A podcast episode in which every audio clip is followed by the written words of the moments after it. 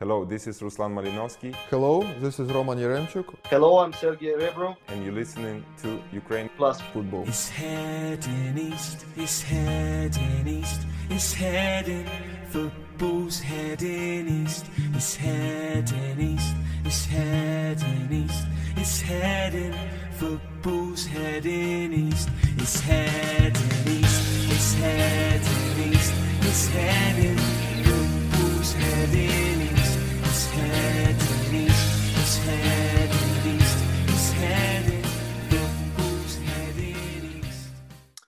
Hello, and welcome to another episode of Ukraine Plus Football, the number one English language football podcast on the wonderful world of Ukrainian football. And this week, today, we've got a special. We're going to be focusing solely on Ukraine's key World Cup qualifier against Bosnia away in Zenica on Tuesday, the 16th of November. That, as usual, Ukraine have left it to the final day. They never do it the easy way it's partly in their hands, it's partly not in their hands. It's a big one. And unfortunately, Adam can't join us today, hence why I'm hosting, but we have got Rey. Oh, good, mate. Yeah, looking forward to one of another finals for the national team. And hey, we love to create drama for ourselves. Every year, every chance we get, we need to be there for this final countdown to battle for the precious playoffs. Absolutely. And as well, to join us from a Bosnian perspective, we've got Haris Mrkonja from N1. He's a sports journalist out in Bosnia, and he's here to talk to us about this big game. When we first got in touch, I think we both thought this might have bigger implications for both sides. But sadly, after Saturday's game uh, where Finland beat Bosnia, which we'll be discussing later on, it's quite a different story. How are you doing, Haris? And welcome to the show. Uh, hello, boys. Uh, I'm I'm very well, thank you. All things considering, I'm I'm fine. I'm I'm okay. Beautiful. And we were talking on DMs earlier in the week. You've got a bit of an affection for Ukrainian football, maybe a Ukrainian footballer in particular. So before we start, give us a bit of a background about um, yourself and your Ukrainian connections, footballing wise, if we can put it at that. Yeah. Um, so uh, it's a bit of a story because my country in the 1990s was involved in a cruel war, and uh, fate would have it that I would uh, have to go uh, to be a refugee, Italy. And there in the in 1991, but I lived in Italy uh, even before in 1989 and 1990. So uh, uh, my first time in Italy, my first stint, I I came to love this football club called AC Milan, which at the time had the three tulips, uh, which were Van Basten and Ruud Gullit and um, and Rijkaard. So I liked the team.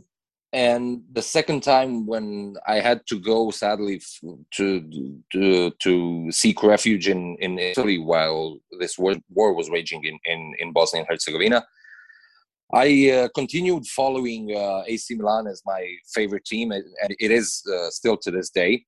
And uh, there was a young uh, footballer, young striker called Andriy Shevchenko that, that came to Milan one year, and I was following him uh, even before he came to Milan. He was playing in the Champions League with Dynamo Kiev, and uh, I I thought to myself, my God, would it wouldn't it be great if this player came to play for AC Milan because I saw so much in him uh, that I knew that someday he would win a Golden Ball, and he did, as you know, uh, probably won the Golden Ball uh, as the best player in the world playing for AC Milan. So that's my that's my fascination and love for Ukrainian football or uh, this Ukrainian footballer who was uh, at least for a year, for a year the best player in the world. Super. Always good to hear. And similarly to yourself, I think Edin Dzeko, um, he's his icon in footballing terms was also Andriy Shevchenko. So sharing some bits there. We'll come back to the Bosnia side of things in a bit, but me and Rey are just going to quickly discuss what's going on with Ukraine ahead of this one. So, Rey, as we know, Ukraine got their ninth one all draw of 2021 on Thursday. A one all game with 36 attempts on goal, and they only scored one of them. Sadly, three offside goals. Dovbyk, Yarmolenko, everyone had a go. Not much was coming off, but it was probably one of the most exciting Ukraine games that we've watched in a long time, attacking wise.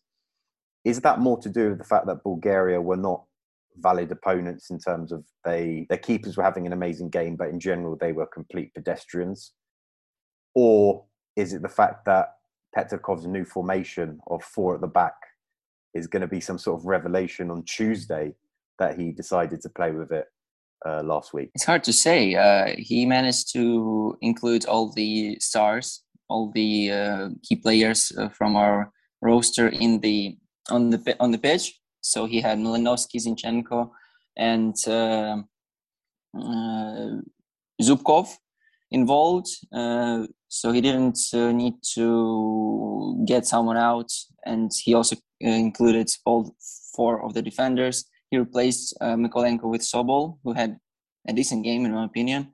Timchik uh, played on the right. Um, I would say that uh, should uh, be, should appear uh, with Bosnia game. So a lot of um, um, choices from Petrakov were um, probably made because of uh, the friendly nature of the game. But yeah, it wasn't friendly in, in the end. Like 36 shots, um, I don't know. I, I didn't want to see the players exhausted before the Bosnia game with all these statistics, and uh, let's hope they have some something left in them with all these flights back and forth from Kiev to Sarajevo and uh, from Odessa as well. So uh, I had I have I had said that before that uh, I have a bad feeling about this, and after that, after the game, after they drew, now I still I'm still sure that we're jinxed. Oh God! So far, your other prediction, the Champions League one, where you said that uh, Dinamo won't score a goal, is proving true. So I'm not looking forward to this potentially proving true. Anyway, let's just quickly talk about um, defensively. Okay, Ukraine were very good attacking, other than actually realizing the chances and converting them against some astute goalkeeping. What on earth is going on at the back for Ukraine with just these random goals that they've been conceding this year in particular. Matvienko with some random clearance and then Timchik had no idea what to do there. Was that a mixture of everyone involved at fault or is it just slacking because uh, they're playing against Bulgaria? Yeah, it's probably the uh, latter version, but uh, I always keep recalling the events of Czech game when uh, we started really well with Bulgaria. Like first 20 minutes, we we were demolishing them, and I knew that this this is a sign of trouble in the end, in the second half, and that's that's that was wasn't even uh, uh, proved um, by that time because Bulgaria managed to score in the first half. But anyways. Uh, I always recall this uh, Czech game, and they were beating us in the first half. They were really good, and we were very lucky. We can recall the Crypto moment when he basically scored an own goal, but somehow we were uh, we were lucky enough. And uh, then, well, it was, it was a complete nightmare with Czech Republic, and uh, yeah, that was not looking good. Again, we drew that one, and that's where all, it all started. And now I keep uh, I keep remembering remembering it, and uh, it just seems like we, we played the same way with Bulgaria, and uh, we were so safe and probably so disappointed by the uh, by the bad luck that we decided to create problems for ourselves.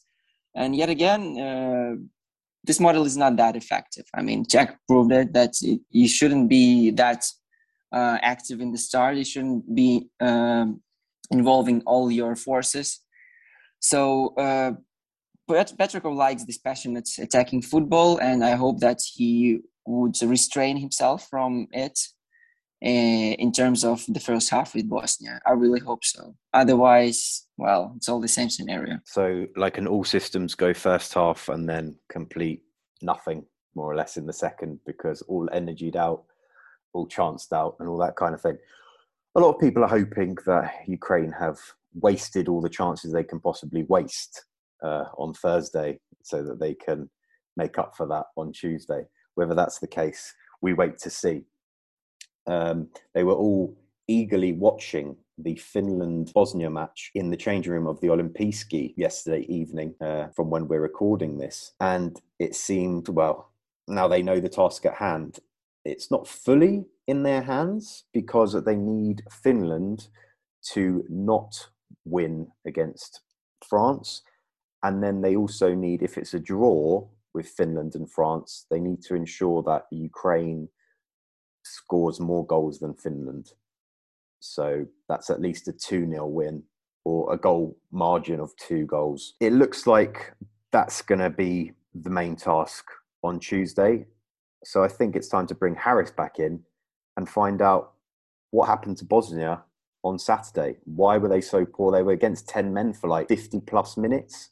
What happened? Give us a bit of an overview of. Uh, yeah, exactly. Well, anyone who's watched the match uh, could see that Bosnia was better and attacking and pressing high in the first 15 or 20 minutes of the of the match and they were better i mean we had uh, a couple of chances uh, created with one shot with uh, with Pjanic one shot with with Smail Prevljak of course Dzeko not playing was a big blow for Bosnia but uh, we uh, I already knew a couple of days earlier that that his condition wasn't the best and he was probably not going to play so uh, a couple of things that Ivailo Petev did Ivailo Petev, of course, the, the national team manager of Bosnia and Herzegovina, uh, did in uh, in this game. He started with a three-five-two uh, system, something that we are, uh, I think, going to see in the match versus Ukraine as well, giving Sead Kolasinac from Arsenal the left side, as well as Miroslav Stevanovic on the other side on the right and those two were acting like uh, running up and down the court and, and uh, attacking and defending uh, uh at the same time with uh, Ahmedhodzic, uh, Sanicanin, and the back three remaining more more back. So this is a system that he's been using all throughout all of the qualifyings, and it's a system that has has given good results against teams like France, and uh, Ukraine, perhaps uh, even in Lviv. Uh, so, yeah, uh, so we were we were pretty. I don't know. There was an optimism about this game, even if Dzeko wasn't uh, wasn't playing, that we could win and then try to recuperate him for the for the match against. Ukraine. I asked uh, Markku Kanerva, the, the national team coach of Finland, after the match, uh, what happened after those 15, 20 minutes that Bosnia really dominated. He said, uh, We uh, were nervous. We were extremely nervous because a, a lot was on the line uh, in that in that match. And after those two chances uh, that Bosnia missed, they the players relaxed a little bit. So they were um, they were uh, able to get out from the high pressing. They were able to uh, to get out on the opposition half half and start making chances of their own. Now, uh, from that point on, from the 20th, 20th minute on, the Bosnian defense was in shambles. Uh, Eldar Civic, the uh, the third uh, central defender, who is naturally a left back, uh, but he was playing in, in central defense, uh, was our worst player by by far and uh, a couple of his mistakes led to the first goal, the the first uh, Finland lead, and after that, even the second goal because Teemu Pukki just robbed him of the ball uh, in our uh, in our area and served. Uh, I don't know who scored the second goal. Uh, you have to forgive me. I want to forget this game as soon as possible. So from that point on, uh, Sead Kolasinac got injured and all of our attack uh, disappeared because Sead Kolasinac on the left side, operating on the left side, was our best player. Um, uh, from that incident and from that foul came also the red card uh, for Finland, but the players weren't just weren't the same as as they were uh, at the beginning of the match. I saw heads down. I saw uh, I saw uh, body language that wasn't uh, that wasn't good, and from then on, it was just impossible to uh, impossible to make anything uh, anything work. Uh, at one point in the match, from the 66th or to the 67th minute, Ivailo Petev tried to uh, change up a little thing a little bit uh, at one point we had four creative players on the on the pitch and in the middle of the uh, in the middle of the pitch which is never advisable there was Miralem Pjanic there was Rade Krunic there was uh, Amer Gojak Uh, there was even uh, um, there was even Sanin Prcic who plays in France. They're all naturally the at the number ten spot. So uh, after that, he made a couple of more changes. We tried to uh, we had this goal that was I I, I don't want to say lucky, but um, but it came from a free kick uh, from the left side, and Luka Menos was, was in the right spot. And then when we thought that we could maybe get away with a draw and score another goal and get away with a draw, uh, the, the knife uh, coup de grace uh, came uh, came with the third goal with O'Shaughnessy and from there on, I mean, there was nothing. There was nothing more to do. Uh, Ivailo Petev, after the match in the press conference, was really, really depressed. He said that he didn't understand why we lost this uh, very important match. Why, um, why the players didn't do any any of the things that they uh, were uh, doing in training and that they um, that they said they they would be doing against uh, against Finland and yeah, so uh, Bosnia is now out of the uh, playoff picture, and uh, many players from the starting eleven probably would not be playing uh, in the in the match against Ukraine. Dzeko certainly won't won't be playing because he flew to Italy today after the morning session and lunch that he had uh, with the rest of the team. Sead Kolasinac will not play due to the injury that he got against Finland. So um, if I, I heard you talk about you being jinxed. I mean, come on, man. We are jinx personified. So uh, if you don't win this match, you will definitely be more jinxed than Bosnia and Herzegovina. Yep, and it will just turn out that we both don't deserve it to be at the World Cup, uh, regardless of what happens. Just from the sounds of the, the no, but general I, I, consensus. I, I really, I really don't believe that that Finland, whoever whoever France decides to field, I don't I don't believe that Finland has uh, has the potential to, to, to beat them or or to get a a, a draw because uh, for for they're not they're not a kind of team that that should be playing for these playoffs. I I think that Ukraine naturally are the second best uh, team in in this group, and um, uh, if if Finland by by some magic if they beat france i will be very very surprised. I think we all will be but we just know what football is like sadly. Um, so yeah you've mentioned the squad news there. So is obviously out. Um, is it likely that the manager will be giving i don't know some second stringers potential starts? Yes yes. As i, as I said Dzeko and Kolasinac are out and ivailo petev uh, we asked him uh, actually because we don't have we don't have any chance to qualify anymore for the playoffs. What will the team look like? And he said, "No, so I can't tell you much more. Uh, I know that he's going to make some changes. I don't know where. Uh, perhaps uh, uh, perhaps in midfield. Perhaps Pjanic won't play at all." because it, it's there's no use in in in trying to play him if he's not playing for something, you know. And I expect at least three or four second stringers, as you uh, as you call them, uh, to take the field against uh, against Ukraine because this match doesn't mean a whole lot for us. Understandable. Cool. So just before I guess we move on to mine and Rey's predictions on lineups, why is this match in Zenica? Um, because obviously Sarajevo, the team is based there.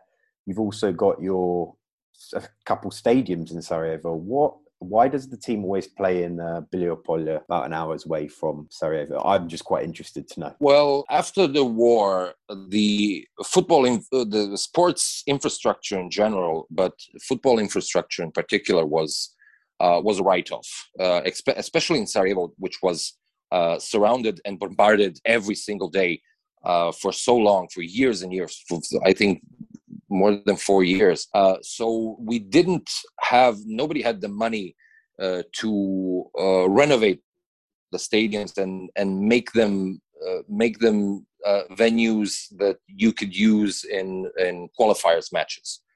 Um, people in Zenica were a little bit smarter about it. They contacted UEFA. They uh, uh, summoned some of their some of their um, uh, say how do you how do you call them? The businessmen the, the people some people that are richer than others to to invest in the, in the stadium and make a place where uh, Bosnia and Herzegovina uh, and the national team could have a footballing home. So uh, they did that and they have they have played in Zenica in the Bilino Polje stadium for years and uh, at one point uh, at one point uh, Zenica has become um, a fortress of Bosnian and Herzegovinian football where it was notoriously difficult to to win and to get points away from the today is a little bit um, a little bit different. But the atmosphere at the stadium and the geographic location of Zenica in Bosnia and Herzegovina as well, which is at uh, roughly at the center of the of the country, uh, made it so that everyone that who wanted to see the match didn't have to travel that far to to to see the national uh, to see the national team. Uh, so that's that's one of the reasons why uh, also why uh, Bosnia plays in Zenica and that's one of the reasons why they also took some UEFA money to build a training center not far away from the Bilino Polje Stadium. So when they're preparing, they're they're still preparing in Zenica uh, and having privacy and closed walls where they can well where they where they can prepare their best. Uh, so so those are the reasons. Now uh, it's not uh, uh, it's not a rarity for the national team to play in Sarajevo at the Grbavica Stadium from the uh, owned by uh, FK Željezničar, uh, home of Edin Dzeko, by the way, which he started uh, his career at that at that club. The stadium has been completely renovated. the pitch has been done new completely, and now Bosnia Herzegovina has two stadiums where uh, they can play. But they still, in the majority of the cases, choose Zenica because of the tradition and because of the uh, because of the history of that stadium and everything that happened there. While playing at the Bilino Polje, uh, uh, Bosnia and Herzegovina won their first berth at a big competition, the, the World Cup. So that place still uh, is kind of uh, a kind of special to everyone. Wonderful, cool, and I think just a final question from me. Over the past couple weeks, there's been like snip and snap news of fans will be allowed, fans won't be allowed, or away fans. This is uh, Finland fans were apparently banned, and then a number of them still were allowed in the end. It was very last minute, I'm pretty sure, but it was probably the the fans that had already planned to come out that eventually were allowed in. And Ukraine fans are also planning, I think, in not massive numbers, but in a fair amount of uh, few groups are traveling. Evidently, I think some of them may have got some tickets in the home end or whatever. Some are looking for away end tickets if they become available. I've still not seen any sort of written information from the UAF or anything like that. Maybe it will be available on match day at the gates or something.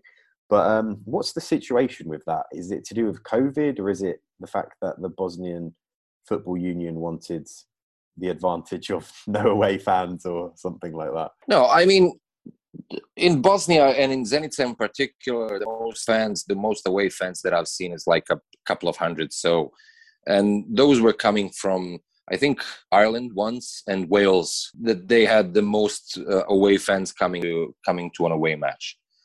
Uh, so it's not like a huge amount because Bilino Polje is a stadium that uh, has the capacity of I think f- around fifteen thousand, and when you uh, when you take into account that UEFA doesn't want the fans to be too close to each other, that rows have to be empty and so on, it's like 12,000.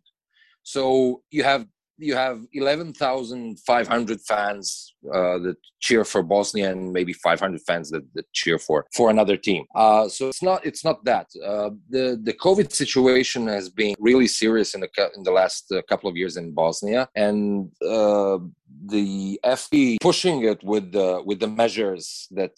Uh, that they implemented for away fans and domestic fans.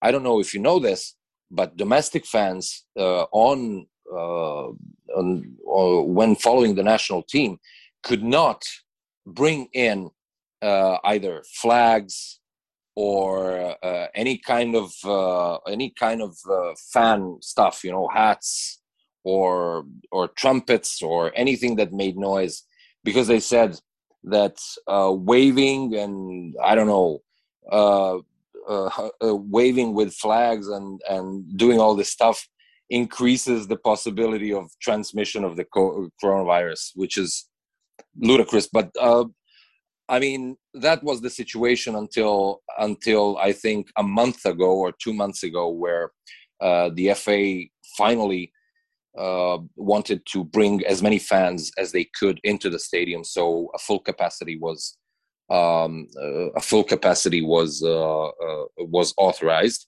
but not for the away fans that were coming from third countries and whose situation with whose COVID, COVID situation wasn't really known. So that was one of the measures that remained.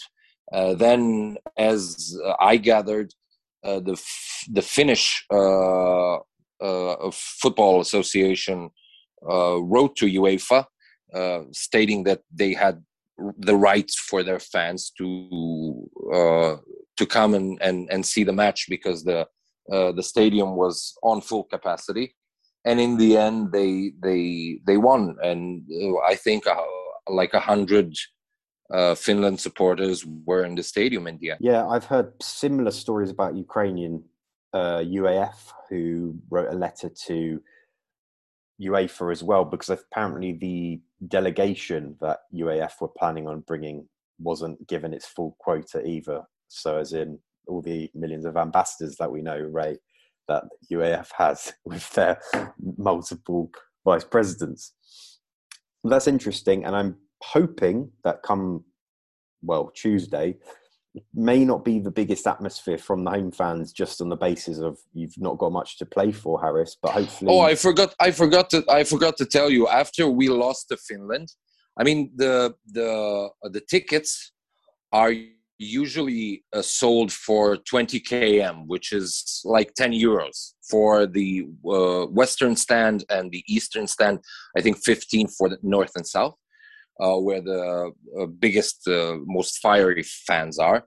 After we uh, lost to Finland, they're now 2 km. so basically one euro. Amazing. Um, so I think Ukraine fans will have the chance of getting in somehow uh, when it comes to it on Tuesday. Anyway, um, moving on, Rey, I think it's time to look forward to what Ukraine have got coming up. So they've touched down in Sarajevo on Sunday night. They're going to have training in Zenica on Monday night and then the big game on Tuesday night. So that's the schedule. Probably have a, Monday, uh, a training session on the game day as well in the morning, as is customary from Petrakov's sides. He didn't have one against Bulgaria, but I think it's because that was such a slack match that there was no need to overtrain before a friendly in the first place. How are we thinking he's going to line up? Personally, I think he might revert back to his usual thing. I think he was just experimenting against Bulgaria. I'm sure he liked what he saw, but I think something about the defensive stability, uh, just with those two centre backs, he might not have enjoyed watching that. Personally, I thought Zinchenko played really well when he was switched back to left back. He wasn't playing amazingly when he was in the middle, and I think he may start there because he was certainly more effective than Sobol was. Uh, come the second half when Ukraine were just relentless in attack. And then in the middle, if they're going to be playing with two, Shaparenko was rested entirely for this game. I think he's going to come back in regardless of whatever happens. And then obviously we need Stepanenko in the middle, not just for his worldies that he scores once every five years, but for his def- defensive capabilities. And then Kryvtsov, Zabarny, who was also missed the first game, will come back in alongside Matvienko, who obviously struggled when he tried to run in on that right hand side. How do you see it going, and what do you think he's going to go for? Is he going to surprise us again? Is he going to go for some sort of cold shoulder, and then is Ukraine going to somehow pull off a big win and shock everyone? Uh, as as we were saying that, Andrew, I imagine how would we talk? Would we have would we have talked about uh, Petrakov and national team after the game? So let's just imagine it's long after the Bosnia game, and what do we have to discuss? Let's just let's just do it this way. I'll give you a line, and then you give me a next line, and then I'll go to midfield, and then you end with strikers. Okay, so I'll give you uh, Bushchan. All right. Uh, then mine is defense line. Um, Karavayev, Zabarny. I don't see Matvienko in the squad, so probably Kryvtsov. The left, and Tymchyk on the right. That is very bold, and don't see that happening at all. um, midfield for me, it's got to be Shaparenko and Stepanenko in the middle. I think he's going to go for two, but if he goes for three, obviously just add Malinovskyi in there and take away one of those centre backs that we've just discussed. Okay, and the striker. Well, I would like to see Garmash. You know, he deserved it. And uh, uh, although Petrakov did not opt, to, well, he he used him as a sub. Remember, he his reaction on Stepanenko's goal was priceless, and this reaction alone uh, deserves uh, makes him and not option one for a striker position. So I'll go for Garmash. See, you're just in fantasy world. I'm just going to go for the realist approach. We've got obviously Yarmolenko on the right hand side, left hand side. In my opinion, Zubkov probably has played a bit better than Tsygankov in recent matches, but I think Tsygankov's going to start there anyway, just because of the name that he has got and the link up play he had in the Finland game last month. They played pretty well there. And then Yaremchuk up top, who just added a different dynamic in terms of uh, connectivity, telepathy with Yarmolenko and even uh, once they all came together.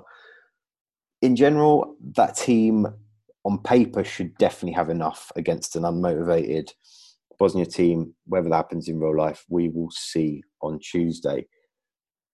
Anyway, I think that is all for today's show. We're keeping our fingers crossed that we can still start discussing about Ukraine in the future, going to the World Cup, uh, the World Cup playoffs first, obviously in March. They'll need to come first And hopefully the journey is not over just yet. But we're going to have to say thank you to Haris. Uh, thank you for joining us. Haris, if anyone wants to connect with you on social media, where's the best place for them to find you? Yeah, I use Twitter a lot uh, for uh, for my job. Uh, so you can find me on at Haris Mrkonja N1. Uh, no dots, no nonsense. Uh, so uh, I'll I will be at the at the match in the uh, press stand, and anyone who can't see the match for any reason, I'll be uh, I'll be tweeting a lot, uh, perhaps a bit more critically about the Bosnian uh, about the Bosnian team. But uh, yeah, if you wanna if you wanna follow me, that would be that would be great. Lovely, thank you. And Rey, where's the best place for people to follow you? It's Instagram, Oblong Casual. Another great episode. It's been fun, guys. You can follow me at Zorilondonsk on Instagram and Twitter. And also subscribe to our YouTube channel, Ukraine Plus Football. A brand new vlog from Odessa will be out by the time you're listening to this. So warm up for this big game by watching that one.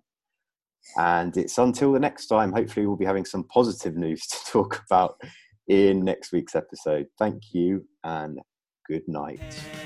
East, he's heading